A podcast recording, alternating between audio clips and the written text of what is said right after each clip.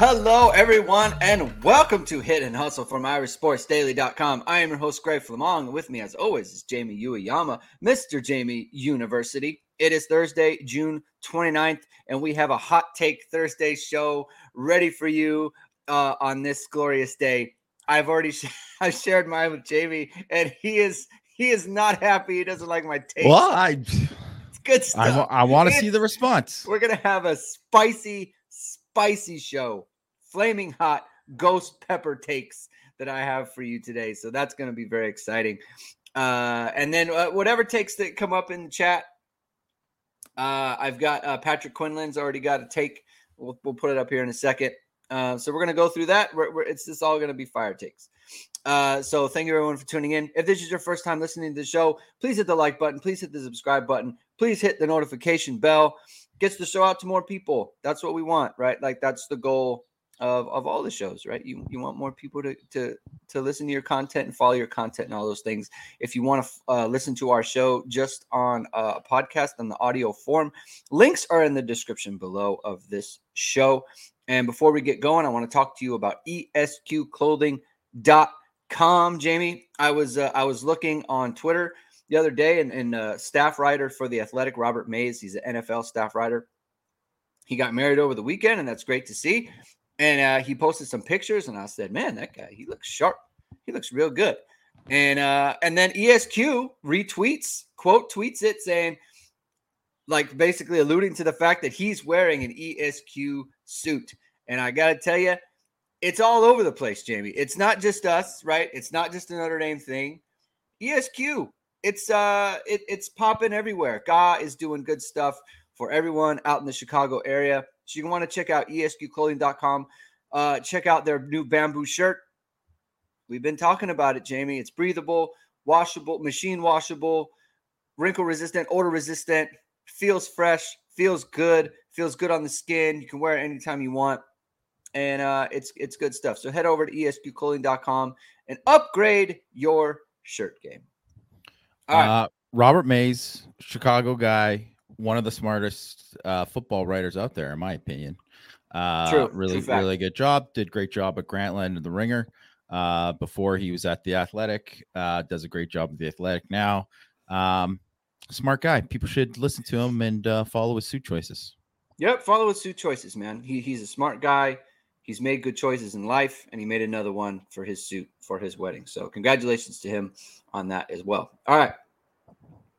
Let's go to Patrick Quinlan's hot take. Uh, the Ohio State game is a must win. Not saying the program shudders if they lose, thankfully, uh, but they really need to win. It's home, sixth year quarterback versus first year starter. If not this game, then when? Is it a must win game, Jamie? Ohio State. I hope not, because I I I, I don't think I would say I wouldn't pick them to win. Um, they I could win. Could. Um,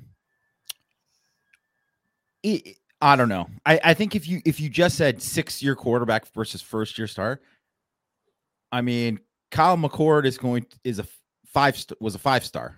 yeah. So it's not like he was, um, you know, uh, it, it's not just like some random guy they're picking up off the street.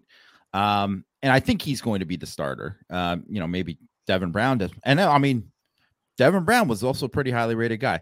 Uh, I they have so many other pieces in place.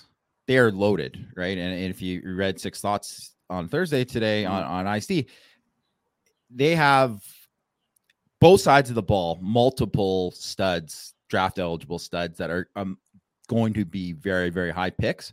So it's a game where, you know, and Notre Dame doesn't have nearly as many as them.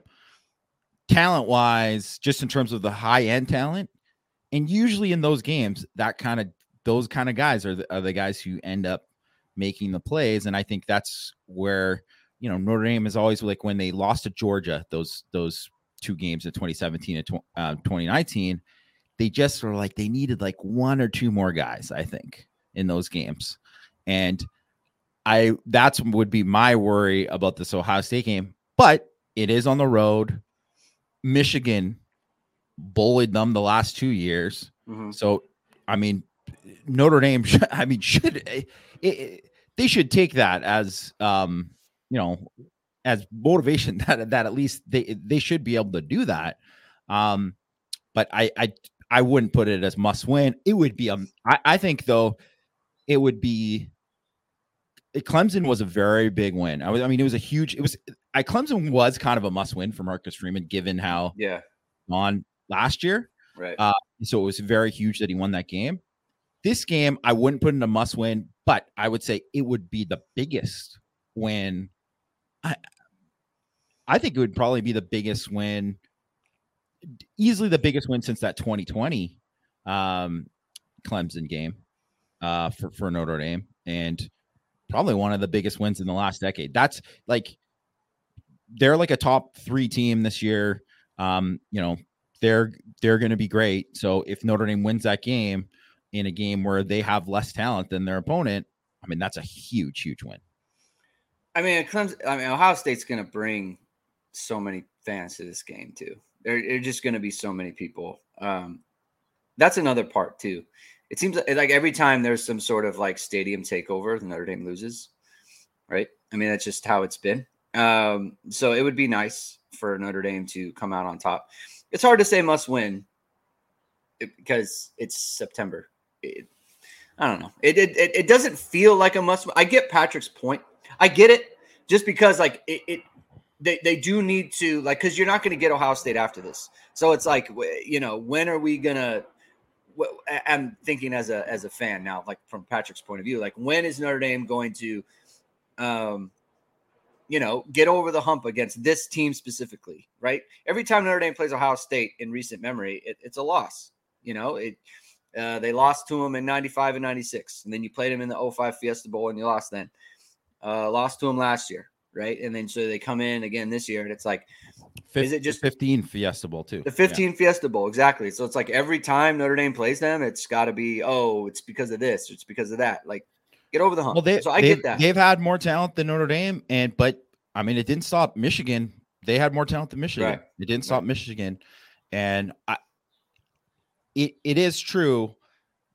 It's it's a must win. So I and I think Patrick put it in there too. It's a must win for Notre Dame if they want to, if they want to fast track what they're doing in terms of like getting that kind of elite talent. Yeah, yeah, it is because yeah. that's how you win some of those things. Because I, I, I'm not I'm not saying like you win that game and all of a sudden if like KVA committed was say say he was an Ohio State commit, all of a sudden he's going to flip. It doesn't really work like that. But I'll tell you one thing: what it does, it, and it might not even work anything for the 2024 class. It, might, it may turn some heads, but it, it, might not even work for the. But definitely for the 2025 guys. Yeah, that's where it does. And it's like, I mean, oh, you, you want you want to go to us or Ohio State? We whooped them, right? I'm I mean, telling you right now, if I was Notre Dame and I was recruiting against Clemson, just be like, yeah, uh, here's here's the the the Dabo Swinney quote. Like they whooped our ass. Like that's just right. full on like what happened. So I I think yeah, those kind of games are important for recruiting. They definitely are. I mean that that's a game Justin Scott's talking about attending. You know, I mean it's a big deal, right? It's it's a big big deal. Um, so yeah, thanks for that. Um, thanks for that contribution there. Uh, if you're listening to the show, you're viewing the show. Uh, if you want to throw in a hot take, uh, we'll get it in. You know, we'll find a way to get it going. Um, but we're going to start with one of Jamie's. We'll start with one of Jamie's here. Let's see. Um, let's do let's do blast from blast from the past. Uh, sort of right on Jamie. Um, Te'von Coney and I and I agree with this take. Te'von Coney, most underappreciated player of the last decade. Jamie, why do you say it? Well, I think one, he's a fantastic player. And I'm not saying that Notre Dame fans don't appreciate him because he does get mentioned by uh, definitely hardcore fans know how how how good he was. But you know, there's always the there's the three guys who who won the Butkus, right? For for Notre Dame. And it, you know, it's obviously Manti Te'o and Jeremiah Owusu-Koramoah and Jaylon Smith. And I think Coney is seen as kind of like a tier below those guys. And really, I just think he should be in that. He's he's in the same sentence as those guys to me. And you could put Drue Tranquill, I would say, is arguably in there too. But I would say definitely Coney. Um, he was just so good in that 2017 season. as as a will line. The fact that he excelled as a will and as a Mike in those back to back seasons, 2017 and 2018, he was better than Dev- Devin White. Obviously, was a first round linebacker, stud linebacker for LSU. You know when they played in the Citrus Bowl, Coney was the best linebacker on the field that day. He was better than him. Like I think he had like 16 or 17 tackles. He had a crazy game. Just like Yeah. the numbers were unbelievable. and he was just phenomenal in that kind of big game when you're playing against that kind of level of talent. Uh, you know, he stepped up. Uh, okay, so here's here's some here's some numbers here, right? So second highest stop percentage versus the run in Power Five in 20, 2017, 15.4% stop. So uh stop percentage, which is uh a stop is a failure for the offense. So when they're talking Right. about like it's third and two, he stuffed them. They didn't get the first down, right? It's second and six. He held them. He he got a tackle for like a uh you know a one yard gain or something like that, right? Like it's that kind of thing. So his plays, it's not like he was just getting tackles. He was making a high percentage of tackles that were like the the offense wasn't successful. They were in a Right, like you know how we always spot. say, like, oh, you know, the guy made a tackle, but it was five yards down the line of scrimmage or whatever. Like, yes. no, Um, so you know, he had th- he was making those kind of plays in the inside run game. He's the highest graded inside linebacker by PFF in 2018. So that's not nothing, right? Uh him, Jaylon Smith, Matt Sarah, only three linebackers last 15 years to have multiple 100 tackle seasons, right? That's obviously pretty significant. Um, okay, so here's just the total havoc plays uh, for these guys for their careers, right? So Manti Teo, 52. I mean, that's just ridiculous, right? Really, if you think about it, 52 total havoc plays. So havoc plays are tackles for loss, forced fumbles, interceptions, pass breakups, right? So negative plays. You created those negative plays. 52 for his career, far and above everybody else, right? Jaylon Smith, 38 and a half. Coney, 30 and a half. JOK, 37 and a half, right? Drue Tranquill, 28 and a half, right? Uh, but really, and I'm talking about at the, the peak here. So the last two seasons for Jaylon, 27. I mean, obviously, the guy made a ton of plays. He was a great, great player. Yeah. No doubt. He deservedly won the Butkus. Coney, 28. He had more than, than, than Jaylon, even. And he didn't even play on third down. 33 in the last two years for Manti. And think about how great that last Manti season was when he had seven picks. He literally, how many linebackers do you see have double digits interceptions and pass breakups in a season? And that's what Manti had in that season. So Yeah. that just kind of gives you the idea where like Coney is in that range there. And then JOK 37 and a half in his last years, but that's what JOK was, right? He was just a straight playmaker. He's a different kind of linebacker, a, a truly, truly great player. And all those guys, they're all like in their own category, right? They're all deserve to be mentioned. I just think Coney is just right there with those guys in, in terms of a different kind of guy. He doesn't get the love because he didn't end up being drafted, obviously, right? right. And there's reasons for that. He he's limited a little bit more athletically than than some of those other guys. And and I mean, he's a guy. If it was if it was 1995, probably would have been a second round pick, right? But it's just a different game than it was later on. And but he was just a phenomenal textbook inside linebacker, a great, great, great player, a guy who hardly ever missed tackles. You know, had one of the lowest missed tackles percentage in the country both years. Only missed six tackles each in his last two years, which is incredible when you consider the guy's making triple digit tackles on the season. Um, yeah, I just think he's he's underappreciated. Um, you know, I think some Notre Dame fans feel the same way that I do. I don't know if enough do. Like, I I really think he was, you know, Butkus worthy type good. I don't think people like truly like what you're saying. Like everyone, I think appreciates Te'von Coney, and especially his 2017 season. Like, oh yeah, he was really good. Like that was great. I don't think people realize how phenomenally good his 2017 was because first of all, he wasn't a starter until like week three, to like week four, something like that. I mean, he he was a, a rotation player. He did not start uh, uh, the the opener. Certainly, he was behind Greer Martini, and so just to like just to kind of underscore, right? So Te'von Coney in 2017 led the team in tackles with 116, right? Next was Nyles Morgan with 92. Then uh, Drue Tranquill was at 85. Led the team in tackles for loss with 12 and a half. Drue Tranquill at 10 and a half, right? It's like, okay, that makes sense. Here are the snap counts for the defense in 2017. Okay. Julian Love had 834. Drue Tranquill had 819. Okay. Nyles Morgan, 747. Te'von Coney, seventh on the team in snaps, 545. He had over 200 less snaps than Nyles Morgan and Drue Tranquill. Yeah. and he led the team in tackles with 116 116 tackles in 545 snaps. That's crazy. That yeah. is unbelievable production. I mean, and, and, tackles for loss with 12 and a half. That is, that, that is an all-time heater season. And so, like, to your point, based on what he did in 17, based on what he did in 2018, it's hard not it's hard to be like, oh, you know, like Jaylon Smith never had production like that ever. And look, we all understand, you know, different scheme and BVG and all that stuff, right? But even Manti, like Manti's numbers in 2012 beyond the interceptions weren't like that.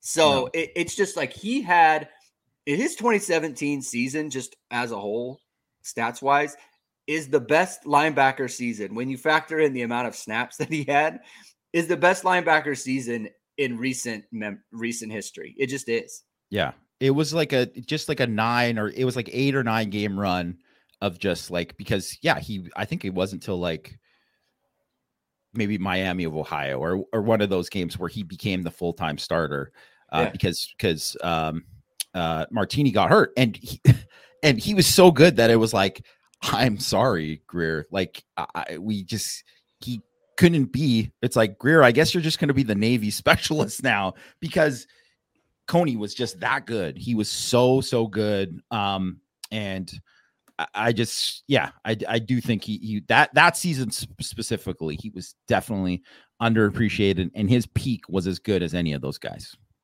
17 tackles in that LSU game. 17. I would say that's pretty good. Pretty good it's game. Pretty good pretty good job. Good job by you, Te'von Coney. So that's good. I like that. I like uh, giving some love to our guy, uh, Te'von Coney. Uh, I'm going to come with mine, Jamie. I'm so excited.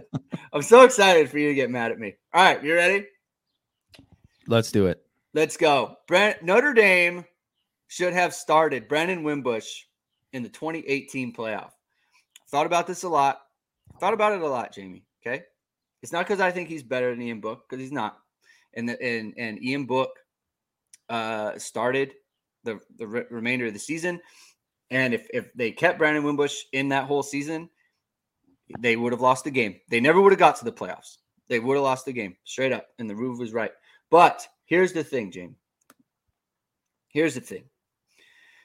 Zach Davis loves this. See, look at that. Yes. Yes, everyone's feeling it. So here's the thing: why why did they? Why did Notre Dame? Everyone, there's the, one guy says says I agree. He was everybody's feeling it. He was he was the first one. Everybody's Everyone, feeling. Everyone's it. jumping yeah. on. Everyone's going to. You say when the when the chat comes. So here's the thing: why did Notre Dame go with Brandon Wimbush against Michigan to start the year? Ian Book was better in camp. Why did they go with Brandon Wimbush? Because they didn't. They needed that variance. They needed those legs. They needed that, and, and it, it proved out in the game. Okay there were a number of scrambles where it's like they couldn't block Michigan that day. Brandon Wimbush getting out of there, right? Third and 12, quarterback drop. Brandon Wimbush makes it happen, right? And he also had that that crazy live arm. Zach Davis is everybody. That's what he says. He has that live arm where you throw the long ball to, to Chris Finke and, and, he makes a play on that, right? Throws a long ball to uh to Miles Boykin, right? He made a play on that. He threw another fade to Miles Boykin that was a touchdown and got called back because Miles Boykin misaligned right? I'm not saying this guarantees victory or anything like that.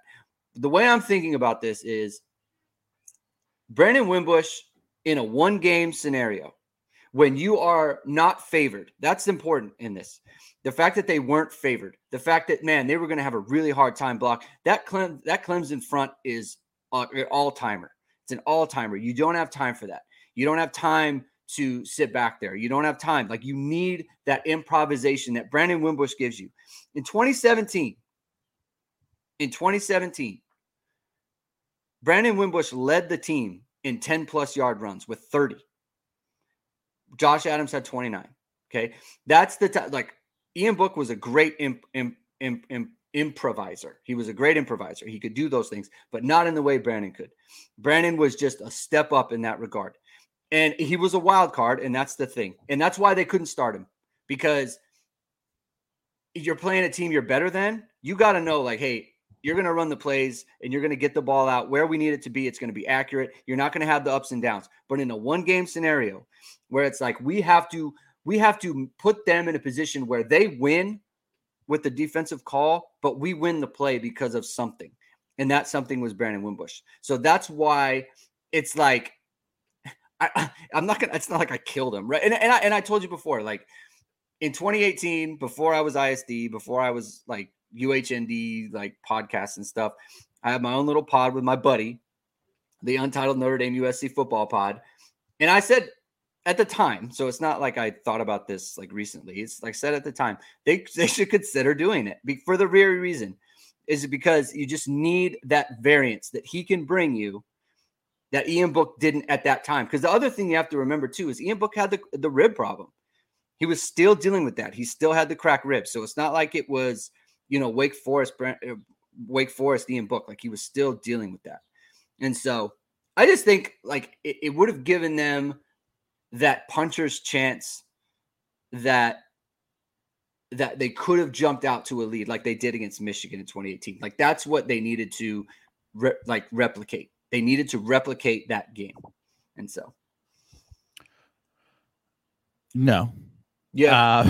Uh, my my counter to this is I think you could argue that they should have found a package to to get him uh like some touches just to kind of mix him up just mm. because like I don't think Clemson probably pr- would have prepared for it the way because they didn't show it really, right? right?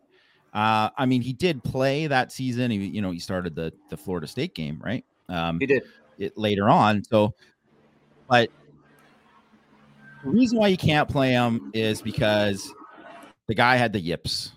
He can't throw the football. He can't make. He can't complete like a a pass on the perimeter. He couldn't. Right. And that, that's really was the story with Brandon Wimbush. He um, he was so inaccurate in in those kind of things. Like what you know, eh, it's been well documented, right? With with his struggles with accuracy. Um, I would, I mean, if taking a shot deep with his arm or whatever, I think those throws were like easier for him than than the five yard throws for him, really, because of what's going on. So I don't mind if they did uh some some of that. Um you know, just just to mix something in, right? Especially if you brought him in and then you they think, oh, he's running, and then you take a shot deep, right? I like that. I, I like that. I think that's you know probably a good idea. Uh, would would have been a nice thing. But the reason why you can't start him in that game is that Clemson defense was way too fast.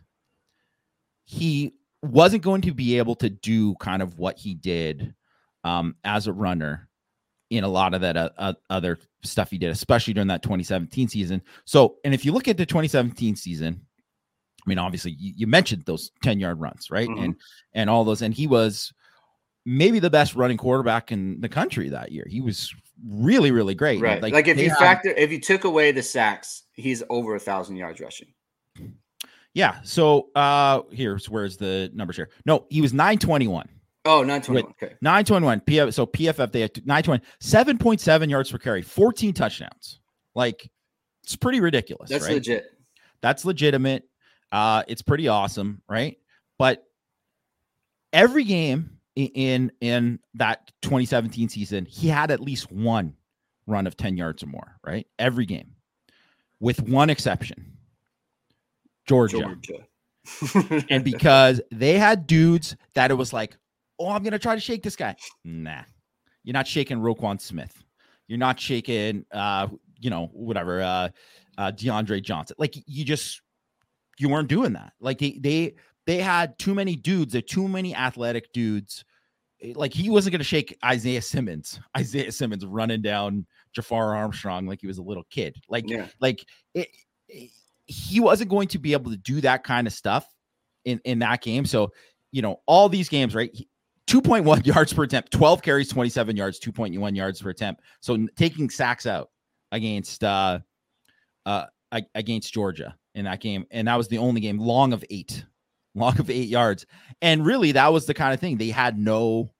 Um, they obviously couldn't. He wasn't a guy who was successful passing in too many games, right? So, and without that kind of explosive element, and and really, Josh Adams couldn't run in that game either.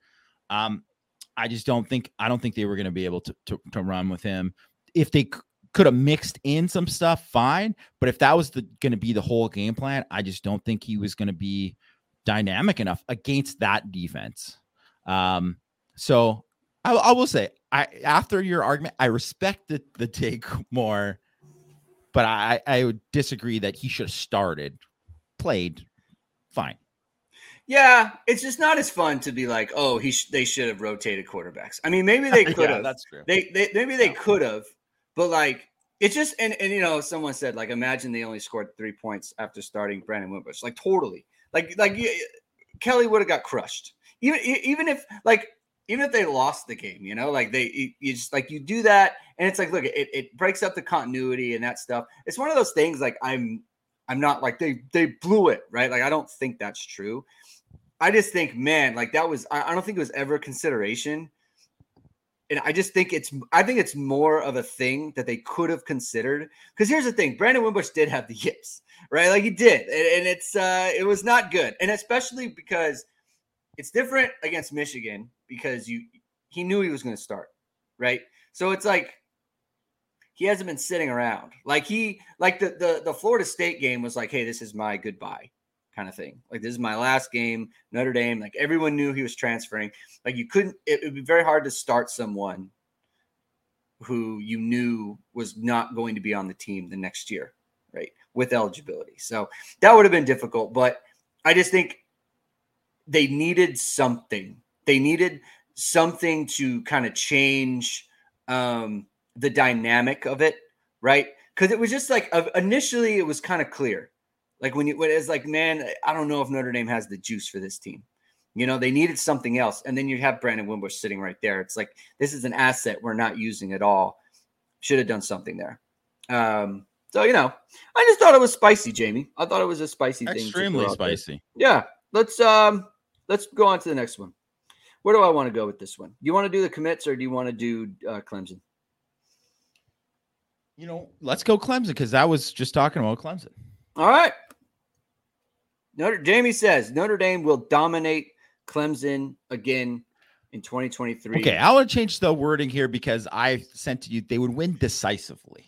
So Okay. I don't know if it's going to be dominant to the same extent that it was this year because I think Clemson will. I mean, they're obviously going to be pretty motivated. They got embarrassed last year. Okay, let um, me just change it then. They, they got embarrassed. They got embarrassed last year. Uh, Believe me, that's going to be something they put a lot of extra emphasis on, right? And right, there you go. and, and I think Clemson. I mean, I haven't seen their schedule, but I don't think they play anybody out of conference this year. Oh my god! uh, I don't think they. I don't think they they play anybody out of conference this year. That that's worth it, worth a darn, right? So, and yeah, everybody knows the ACC. Oh, they'll play. They play Florida State at some point, but and I think Florida State is obviously going to be good. But Clemson is, you know, they're going to be a playoff contenderish type of Yeah. team, right? Um, so you know they're going to be extra motivated in that game, and that game's going to be at home. It's going to be at night. They're going to sprint down the hill. They're going to touch the rock, all that stuff, right? Dabo's going to pull a muscle. That's my hot take. Yeah. He's going to pull his hamstring on that night. uh they're gonna they're gonna be nuts that game, right? Yeah. And they do have they got a they got a lot of talent coming back, right? They got a couple of really good DTs. They got I, I both I think their linebackers are the probably the best duo in the country, right? Barrett Carter and Jeremiah Trotter, I think are both Mhm. studs. Um, you know, they got two really good safeties as well, RJ Mickens, and Andrew Mukuba. But they had all those guys last year, and they had two more first round picks on the on the defensive line Yeah. and Notre Dame took it to them, like took it to him. And I'm not confident in their until I see something else from the defensive uh, coordinator to make me think that this guy is Venables or whatever. Mm-hmm. I don't think he is. So I'm not confident they're going to do that. Also, I think Notre Dame's Notre Dame actually is going to have a passing game this year. In that game, they just basically only had the run, and then they were like, "Oh, we only have the run, and they can't stop it, so we're just going to keep to it." So I think Notre Dame will be able to like mix in and, and beat them with some play action too. And the main thing is, is if you look at their offense, and Cade Klubnik, he might be fantastic this year. Mm-hmm. He might be right, very well could be. But the one thing that could hold them back is one, I don't know how good their O line's going to be. They're always it's always hitting. They've never had like a good O line, like in terms it, of like dominance. It hasn't been. Yeah. So and because of that, I don't know how effective. Like Will Shipley's a really good back, but I mean, you know, and he did fine against Notre Dame last year. But I mean, he wasn't going to. He he would have had to gone off for like two hundred for them to really be in that game because they couldn't have a passing game. They didn't have yeah. a passing game. And are they going to have a passing game again this year? I do like. I, there's a there's a receiver that I really like on their team who's going to be sophomore Adam Randall, who I was super high on as recruit that mm-hmm. I think mm-hmm. could be a stud. But they've had a lot of highly recruited guys that. When's the last stud? That, who's the last stud they had at receiver? It's it's actually like uh, Justin Ross is the last yeah. guy. Yeah. Um. Well, before I guess he got before he got hurt. Yeah, before he got hurt. I guess Amari Rodgers, you can kind of say, but he was never at the Justin Ross, Tee Higgins level, right? Mike Williams level, right? So they, and DeAndre Hopkins, Sammy Watkins, they haven't had that guy, and they've yeah. they've recruited guys that are at that level, but they haven't turned into those guys. So as much as they've not had the the Watson or the Trevor Lawrence since then, because obviously Uiagalelei was you know, whatever square peg, round hole, whatever you want, or, or just not good. Um, and Klubnik might be great, and I do think Garrett Riley will make them better on offense. But who's a star uh, uh at, at receiver? And if they're if they can't make big plays in the passing game, I just I don't I don't know. Like if you can actually kind of put numbers to stop them against the run, um, I, I just I think Notre Dame. I, I think they're they kind of how they match up against Notre Dame. I, I oh also Notre Dame's corners too. Like if they don't have if you don't have great receivers against Notre Dame's corners, I don't think you're gonna make you complete too many passes, right? So mm I just mm-hmm. think that Notre Dame is set up well against them, and I I, I think in that game I just have these. I just have this feeling too that Clemson is Notre Dame's uh, Ohio State to to Michigan's Ohio State. You know what I mean? Mm, like yeah, yeah, yeah, that yeah. kind of thing. That's how I feel about it. So the other there's a couple other factors too because of the success. Like Notre Dame's had some success against them, right?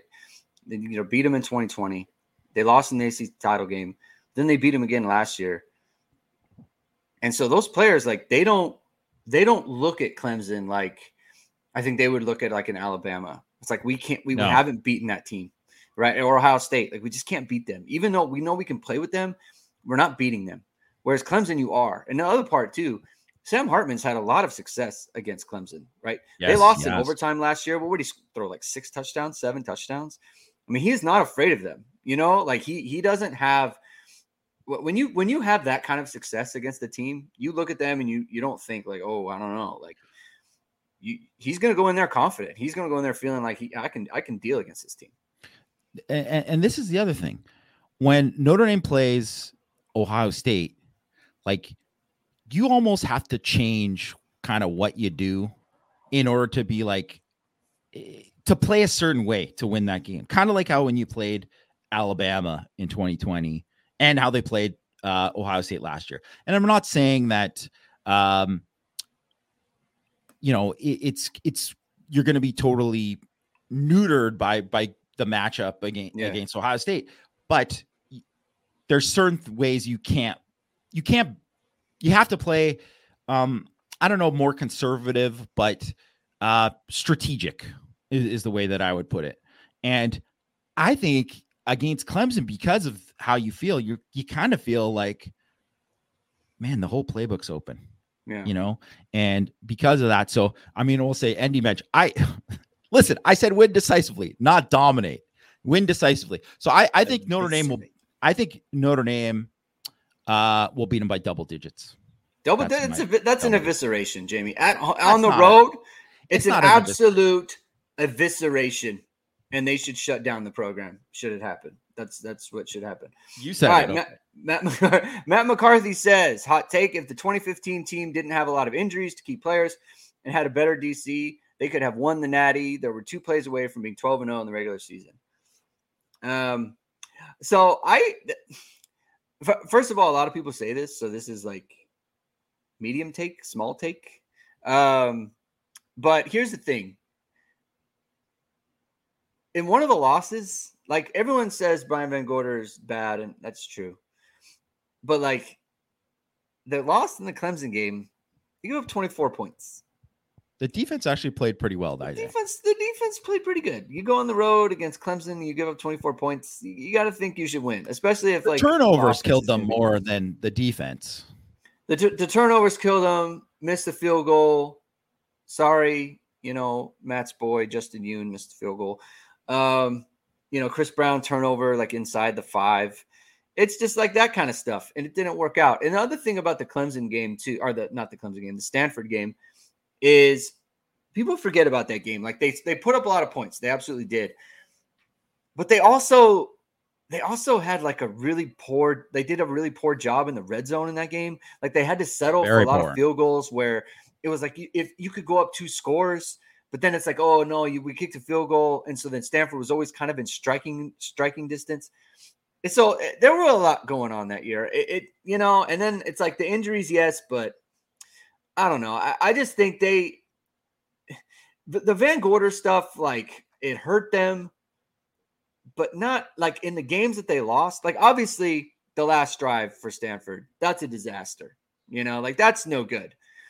And they had some plays in that game where it's like, hey, maybe just make a tackle. You know, I, I they- you know, they, they threw the little they threw the little stop route to the wide receiver, and I can't remember who the defensive back was. Comes up, tries to make a tackle, and he just whiff, and he runs in the end zone. It's like stuff like that, and, and obviously that goes to coaching, right? Like there were a lot of those problems with Brian VanGorder's defense, so I get that part. But I don't know. It, it, it just seemed like the offense had a chance. If they were that good, if it was like we're that that good, I think they would have been able to figure it out, and they didn't. So Also, I don't think that they would have beat Alabama if they got into um, the the the Alabama won it that year, right? And Clemson Yeah. went toe to toe with them, but really Clemson went toe to toe with them because Watson was unbelievable in that game, and they had like Shaq Lawson and oh a uh, Dodd, I want to say is the was the other end. Oh, yeah, just yeah, like, yeah, yeah. Those guys were like unblockable that game, right? So Notre Dame didn't have that.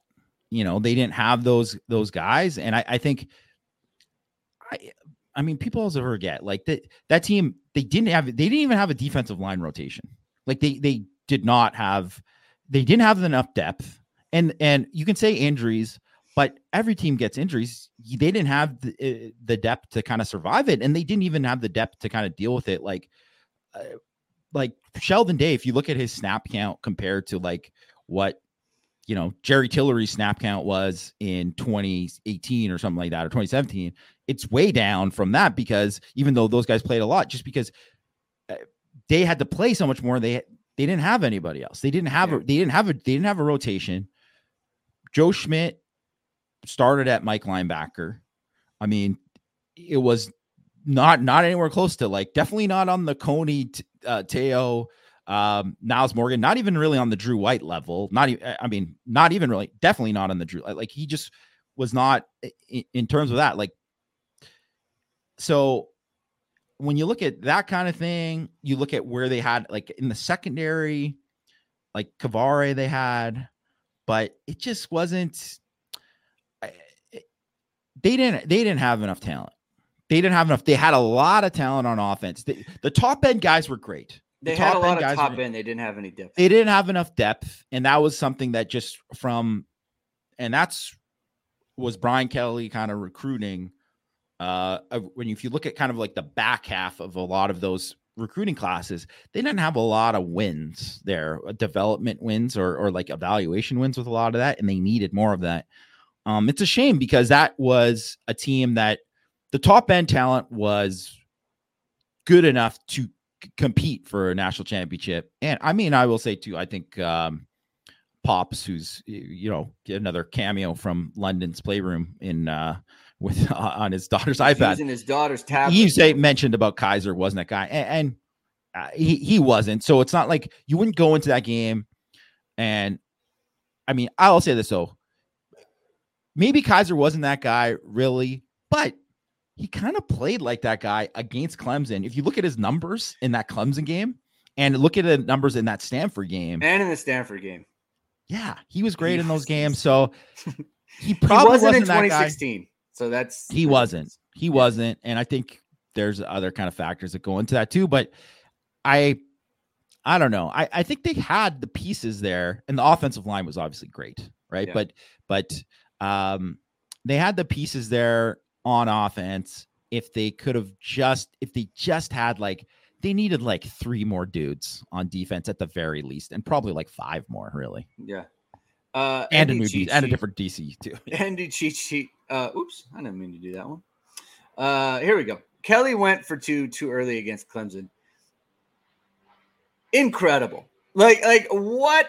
I, he never explained it either. And against Northwestern, didn't explain that either. Like, completely just mind-boggling. Didn't make any sense going for two when he did in either of those games. Down twenty-one-nine, you're going for two. Why? Why? You didn't need to.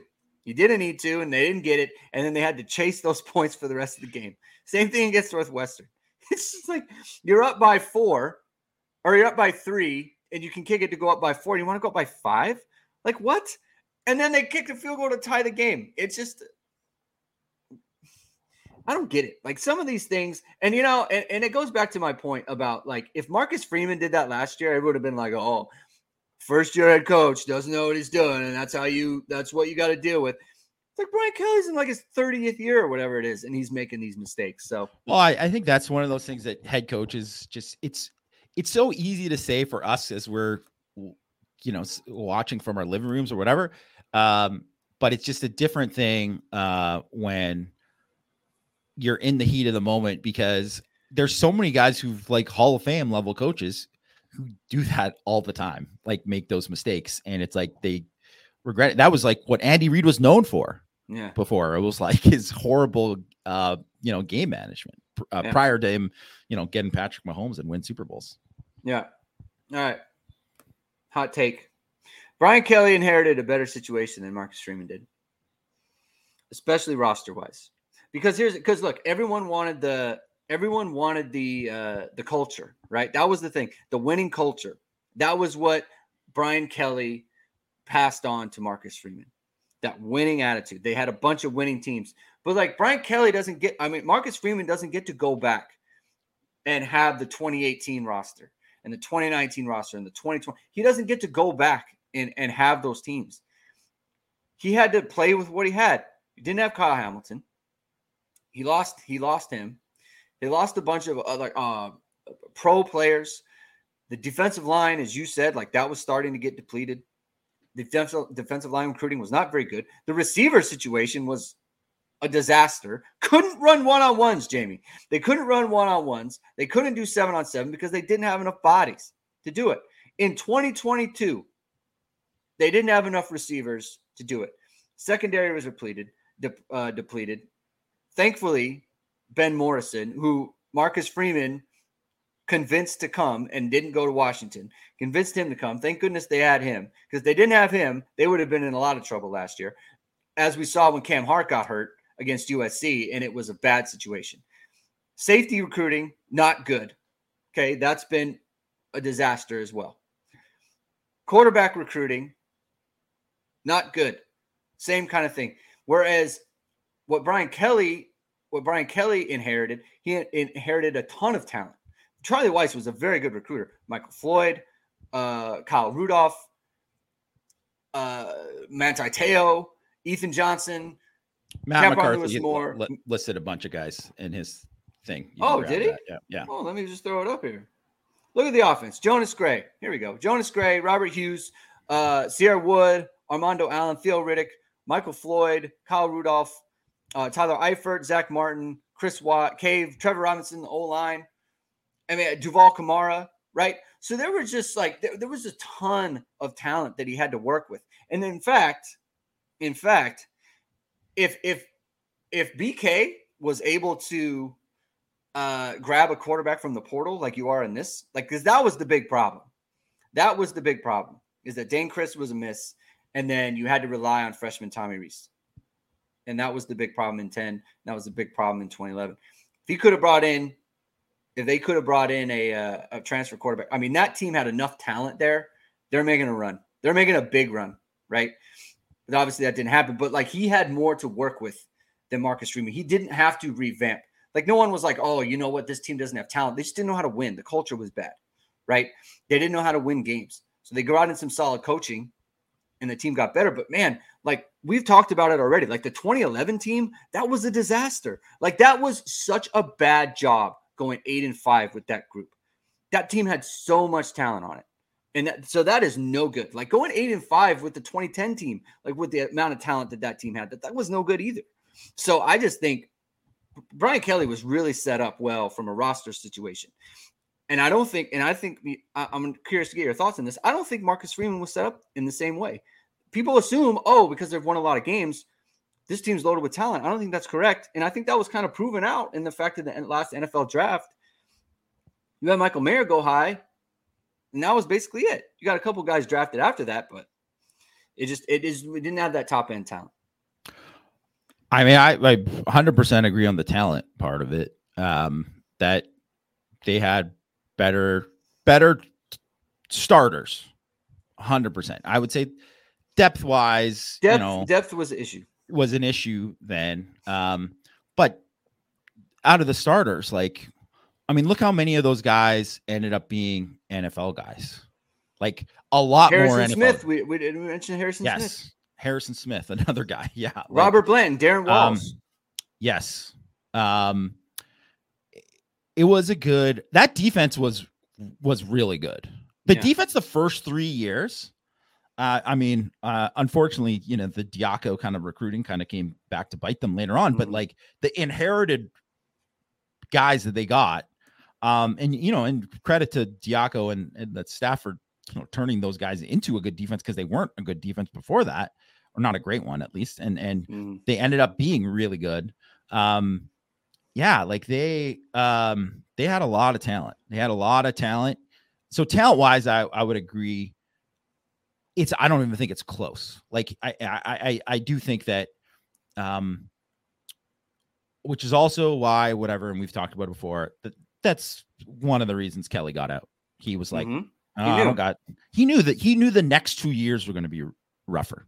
Right? And that's the thing too is as you look at this year the team is not set up to be that's why it's like when you're like oh they needed to be oh uh, Ohio State's a must-win game and maybe it is a from a perception, whatever, but it's like the team as it's set up right now isn't built for that unless you get a bunch of sophomores uh, who just blow up and play awesome. Unless you have some guys who who haven't been great end up being great. Like a Rylie Mills is all of a sudden just finally it just all clicked for him and he is a dominant guy, right? Like all these kind of things need to happen for that to happen because they don't have yeah like talent wise, it's it's it's not close. Like it, especially like they don't have a Michael Floyd, like Michael Floyd. Right. Like ever heard of him? It's pretty good. Uh, I I think that was you know the quarterback situation was bad, and that and that's ultimately what killed them uh, that year, and probably the second year too. But I, I think just as an overall from from the roster pers- perspective, yes. And then I also think Kelly did a bad job um, in the transition of it too you know kind of being like these aren't my guys or whatever kind of thing like that whole that was a horrible thing. And i think if he would have done that if that would have happened in this era there would have been so many guys who went into the portal it would have. Oh, it, yeah, absolutely. Notre Dame would have lost a ton of guys, and they would have been then. Then 2012 doesn't happen, and it could have been really, really bad. And maybe I, you know, you could kind of get away with that as a coach at that time. You can't get away with it now. Yeah. Um, yeah, talent wise, I, I think I would 100% agree. But I mean, I, I do think having Freeman having guys, um, culture carriers, I think that is important. Um, and but but ultimately, if you have the culture carriers, but you don't have as much talent, it's it's like it's it's tough to win. Tough to win as much as you want to, um, and be be like they weren't in a position. People thought like if Notre Dame could be like a playoff contender last year, yeah, they shouldn't have lost to Stanford and uh, Marshall. Yes, obviously, but they weren't ever really going to be a truly a playoff contender because they just didn't have a roster that was good enough for that. Right. And, and, and also like I think people were more tolerant of man, they weren't super tolerant as I recall. But like no, they're not that tall. Uh, I don't know. But, but, but like but like like like but but it was like eight and five, eight and five, right? It's like, well, it's better than Weis. You know, like that's what you could say. Like it was better than six and six, you know? Yes. But like like Marcus Freeman, like if he goes nine and four again, it's going to be a disaster. Be a big problem. Like that's going to be yes. a big problem. He'll be and on like, the. I don't know if he's going to really be on the hot seat, but people will talk about it. It'll it'll be it, it and it's like he really needs to be big in 2025. You know what I mean, or 2024. And so that's where it's just kind of like I, I think people there there was kind of mirage there you know, where it's like, oh, you feel like, wow, I'm inheriting this great program and this great, like it's a machine and all this other stuff. When you actually look at it, it's like, I don't know. Like Brian Kelly did inherited a bad program, but a lot of talent, a lot of talent. And I wonder, and I wonder just like if you polled coaches, like what would you rather have? Would you rather have a ton of talent or would you rather have like a better culture, better program? So um, that'll be interesting. All right, Jamie. Here's your last one. I wonder if you know who this is too. So your last uh, your last take is Notre Dame will flip three commits in the fall of 2020. I don't know who this is. Okay. You know, it's not like an inside information like being like, guys, get the crystal balls ready. Like it's, it's not that. It, it's not that. It is just that, like, as we talked about on Tuesday, the recruiting vibes right now aren't great. Um, they're not horrible. Like I think people like whatever I saw uh people saying that it was like recruiting's a disaster. Like, give me a break, you know? Uh, and okay, this also gives me an excuse to, to mention this because people seem to think that, man, Michigan is just rolling right now, like yeah. recruiting wise. And man, look at that, what they're doing, right? Uh, look at what they're doing in, in terms of like how much better they're doing than Notre Dame. Okay. Michigan's average recruit ranking 90.62 right now. Notre Dame's 90.61. Uh 15 blue chips committed right now for for Michigan. Uh 14 for Notre Dame. Blue chip ratio 62.5% for Michigan. Uh you know, Notre Dame it's 66.7, right? Um basically people are just hyping it up because uh Michigan didn't recruit as well before. They signed 10 and 11 blue chips in, in 2022, 23, and Notre Dame signed 18 and 19. So, like, because Notre Dame dipped, well, Notre Dame's dip is Michigan's like, like, let's throw a party, you know, like that's, yeah.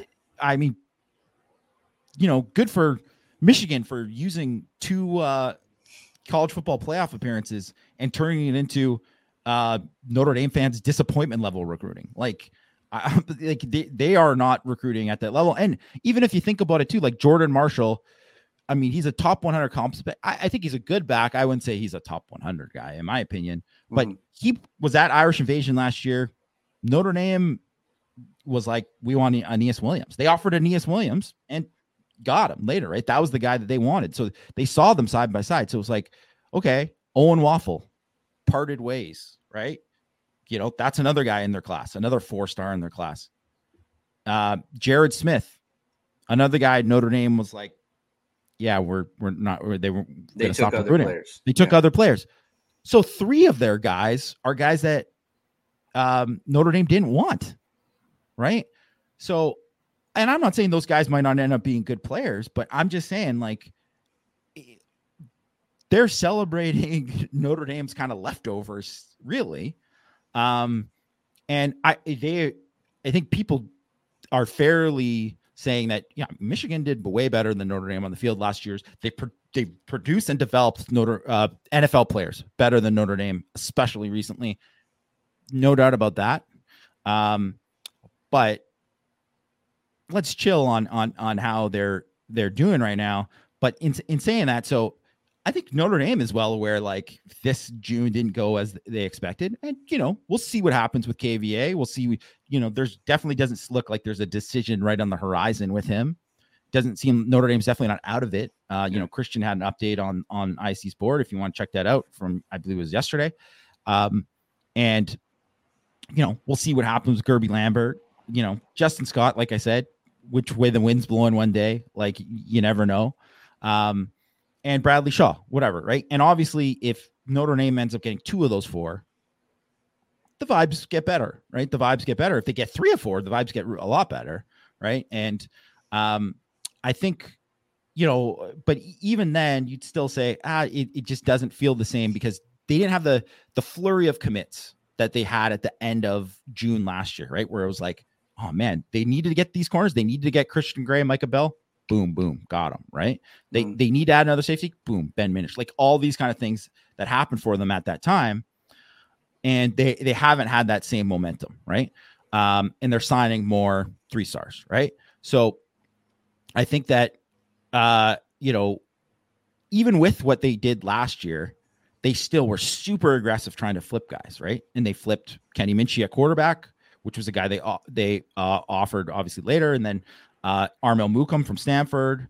Um, who uh, who are the other guys that they they flipped? Uh, oh, um, Christopher Terek from Wisconsin, who was like a late flip. Yeah. Right. Yeah. And then Caleb's Caleb Smith, the only Caleb Smith now from Texas yeah. Tech. Right. So, I mean, those guys aren't really like turning um you know they're not they're not completely changing the vibes or anything, but I, I think there's a good chance that at least a couple of those guys are going to be end up being pretty good players, right? And um, they definitely all have a shot to be good players. Well, look right? a guy like a guy like Audric Estime. You know, like he was yes. he was Michigan State. You know, Michigan State, he, and they got in on him, and obviously, like where would they be now without him? Yeah, exactly. You yeah. know, like he he's I think he's in line to have a huge year, right? Like, and I and I tweeted yesterday. Like, you look at like speaking of, and that's the reason I knew the Brandon Wimbush stat with thirty plus or ten plus yard runs, is because no back had uh, for, in, since 2014 no Notre Dame back besides CJ Prosise had more 10 plus yard runs than Audric Estime did last year and he not a ton of carries, 156 carries, yeah. right? Like that's for someone like him who it's like he's not a breakaway guy. He's he's it's not like there were huge holes all the time for him. Yeah. He just he he's did really well with that. And so he didn't have a ton of carries. I think his numbers are going to go way up. Like, and he, you know, he slimmed down. He kind of understands like he he understands like I just need a little bit more juice and I can get get through a hole. Whereas this time, like, oh, I might get caught by my shoelaces or something. So I think he's in for a, a big season. But it's it's guys like that who it's like you grab them late, you just kind of fill out the class with them. You know, guys who who got in on a school as uh, in the spring, you know, March, April. You don't know that they committed, don't know their name, don't know who they are. They have a good senior year and they're not super fired up about you know the decision they made in April. Now I have other decisions, stuff like that, you know. And yeah. so like that's where things can kind of happen. Caleb Beasley is possible. No, he said he shut it down. If he's still talking to Notre Dame, the chances of the chance is still there that he's that he's gonna just like you know what. I liked how Notre Dame looked against Ohio State. I liked how Notre Dame looked against USC. I'm still into that. So yeah, that's um, always in play. And you know, and I, I mentioned in in six thoughts too that um, Jeremiah Owusu-Koramoah, Virginia, right? Yeah. Um, Jarrett Patterson was Arizona State. He, he decommitted in December, right? Like that's those guys. I mean, those are huge guys yeah. for Notre Dame. And then the 2016 class, just imagine the 2016 class if they didn't flip Daelin Hayes, USC, Khalid Kareem, Alabama, and then Ian Book from Washington State. That 2016 class was not a great class on paper, ended up being the best class of the Brian Kelly era. And those three guys were key guys. If you do without those three guys, Notre Dame is not making the playoff in 2018 or 2020, right? Yeah. Like, um, you know, um, or, or, definitely not winning 11 games in in, um, in 2019 either. So I, I think like these kind of things matter, um, and you know, not all of them are going to be they might not all be Caleb Beasley level. Obviously, that would be fantastic, and that does change the vibes. But mm-hmm. I do think look at how aggressive they were last year. In the and none of the guys that I mentioned that they flipped from last year had offers at this time. So right. that's something to remember. So there's probably going to be a JOK and a STEMI that a, a guy like that who comes from a, someone that they flip, right? And you know, yeah, they flipped other guys who haven't worked out too, right? Like Jordan Genmark Heath or whatever, right? Like, so it's not like it's a it's a hundred percent kit rate or anything, but you can you can still be aggressive and add quality, and you're just you're taking more shots at it when you're doing it. And I think Notre Dame will flip at least three. They'll yeah. they'll they'll flip at least three, and it might be something where like a Mookum thing where people aren't super like pumped about it at the time, but then they become pumped about it later. Um, or even a Steme too, right? It was like people liked him, but it wasn't like he was considered like elite elite. People would have been like, man, I, I wish they would have landed Will Shipley in that class, right? Yeah. So it I, I think there's a lot of things like that that can happen. And I do think um that uh yeah, they're gonna be a very aggressive and I mean, I, I, I think we're gonna see that more and more. And I think they've been pretty good at being kind of like stealth about it with with some yeah. of these guys too. So I, am gonna guess it's just gonna kind of come out of nowhere. And then all of a sudden, uh, you know, I'll get a text from our own Matt Freeman. We'll just be like, "Hey, watch this guy." I'm like, "Okay," and then all of a sudden it's like, well, I guess that guy's a guy. yeah. All right, that's a good place to uh, leave it. Thank you everyone for tuning in. Uh, this was a really fun show. We're gonna have to. Uh, we might just do one next week, Jamie, because uh, next Tuesday is Fourth of July, and um, so everyone's probably going to be very busy. I'm be very busy. You're probably very busy. Um, so we'll, we might just do one show next week on Thursday. We'll figure it out. If some if there's something breaking that comes up, we'll try to fit in a show. But if not, we'll probably just do a Thursday show next week. Um, so everyone can uh, kind of enjoy the holiday and enjoy your families and barbecue and all that good stuff. So, uh, thank you everyone again for tuning in. Uh, if this is your first time listening to the show, please uh, hit the like button, hit subscribe button, hit notification bell. Links to our podcast are in the subscription below if you want to check us out there. Thank you everyone for tuning in. Have a great Fourth of July. Have a great weekend, and we will talk to you next week.